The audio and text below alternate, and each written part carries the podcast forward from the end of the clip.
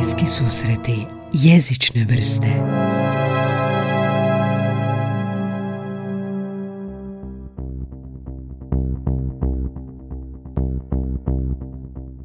Dobrodošli u podcast, odnosno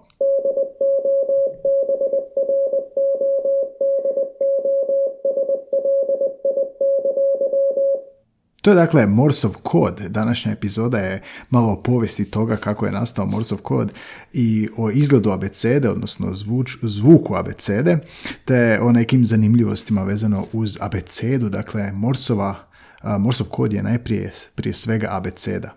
O čemu se zapravo radi i kako je sve nastalo? Pa Samuel eh, F. B. Morse, slikar i osnivač Nacionalne akademije za dizajn, je zajedno sa Josephom Henryjem u 19. stoljeću izumio elektromagnetski telegraf. Um, oni su razvili i abecedu, odnosno kod od točaka i crta koje su različite duljine, kao nekakvi pulsevi, najprije zapravo da bi proveli radili dva sustava, dva telegrama i onda su zapravo razvili tu abecedu kako bi mogli komunicirati. Povezali su te kratke ili dulje pulseve uz svako slovo engleske abecede. Praktičan je bio sustav jer je telegraf mogao razbiti e, bilo koju udaljenost i 1844. su poslali prvu poruku. Poruka je bila što je Bog donio, what had God wrought. I poruka je poslana iz Washingtona u Baltimore. Standardna, dakle, abeceda od početka vezala se uz englesku abecedu, dakle, latinično pismo i 26 slova, brojki, brojke od 1 do 10, odnosno 0 do 9 i interpunkcijski znakovi, točka, zarez i slično. Danas postoje različite varijante, postoji varijante za čirilicu, za grčku abecedu, za arapsko pismo i hebrejsko pismo, pa tako i za japanski jezik. Vjerojatno ste, što se tiče Morsove abecede, čuli za SOS signal, to je često prisutno i u filmovima i nije nužno vezano za zvuk, može biti vezano za svjetlo ili jednostavno ovako lupanje o stol ili evo, mikrofon, mogu biti dvije točke, odnosno cijeli jedan znak, odnosno cijelo slovo.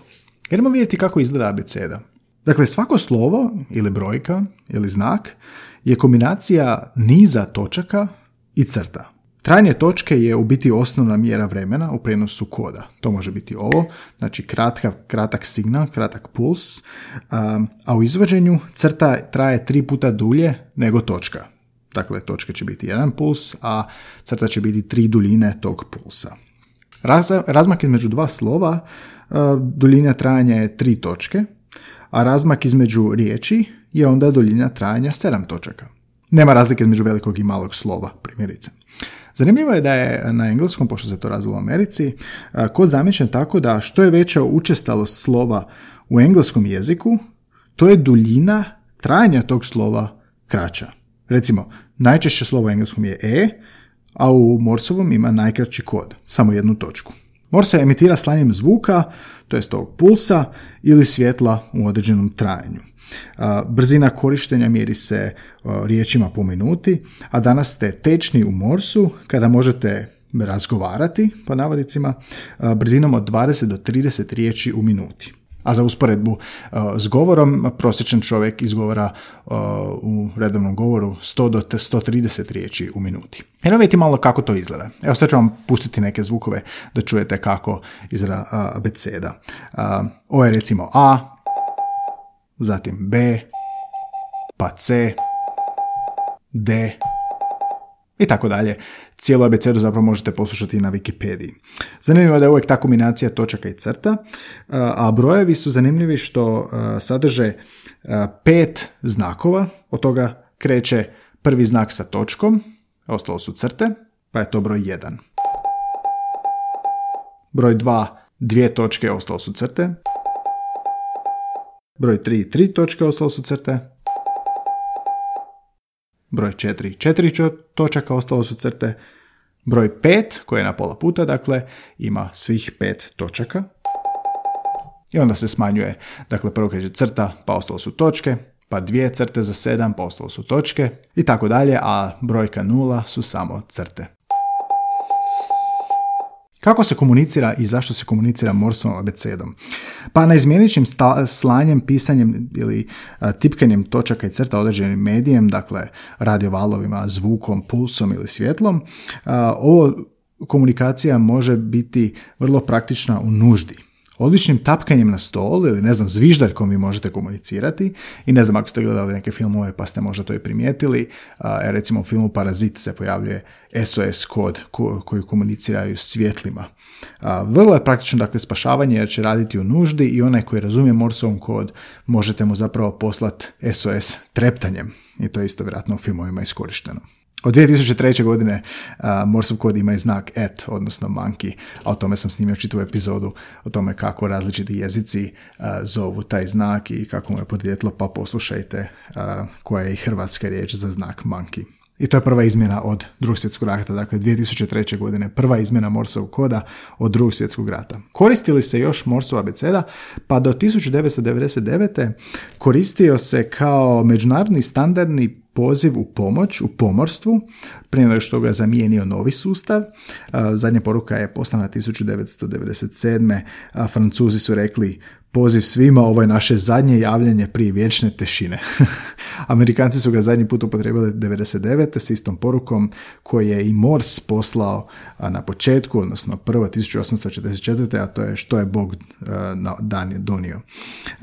Zanimljivo je da zrakoplovstvo SAD-a i dalje godišnje trenira oko desetak ljudi da nauče taj kod i da ga mogu koristiti samo korišten izvan toga, osim entuzijasta za radio i za telegrafe nema, nije nešto previše popularno, osim možda ne bi bilo loše znati SOS. Znak koji ako ne znate neću vam pročitati u podcastu, nego vas potičem da odete na Wikipediju i naučite kako odaslati taj znak, nikad ne znate kad će vam zatrebati.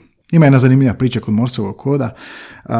Časopis amatera QST je objavio priču kako je skiper broda koji je imao moždani udar, potpuno ostao paraliziran i komunicirao je s doktorom zahvaljujući morsovom kodu treptajući. Ima jedan takav zanimljiv slučaj za vrijeme Vjetnamskog rata.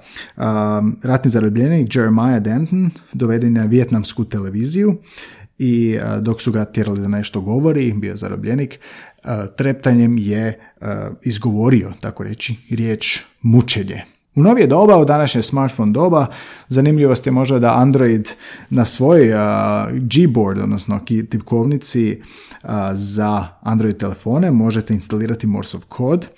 Ako ga želite naučiti, možete, Google ima mrežne stranice za trening, morse.withgoogle.com i tamo isto možete baciti oko na a, učenje koda. I zaista nije ovoga loše naučiti barem neke osnove i možda naučiti neke ključne riječi kao pomozi mi ili gdje je burek.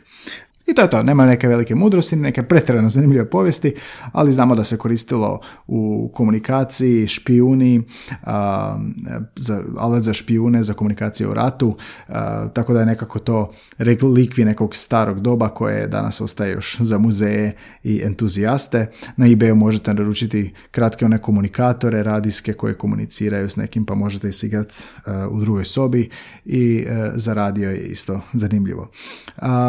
hvala što slušate nove epizode jezične trivije.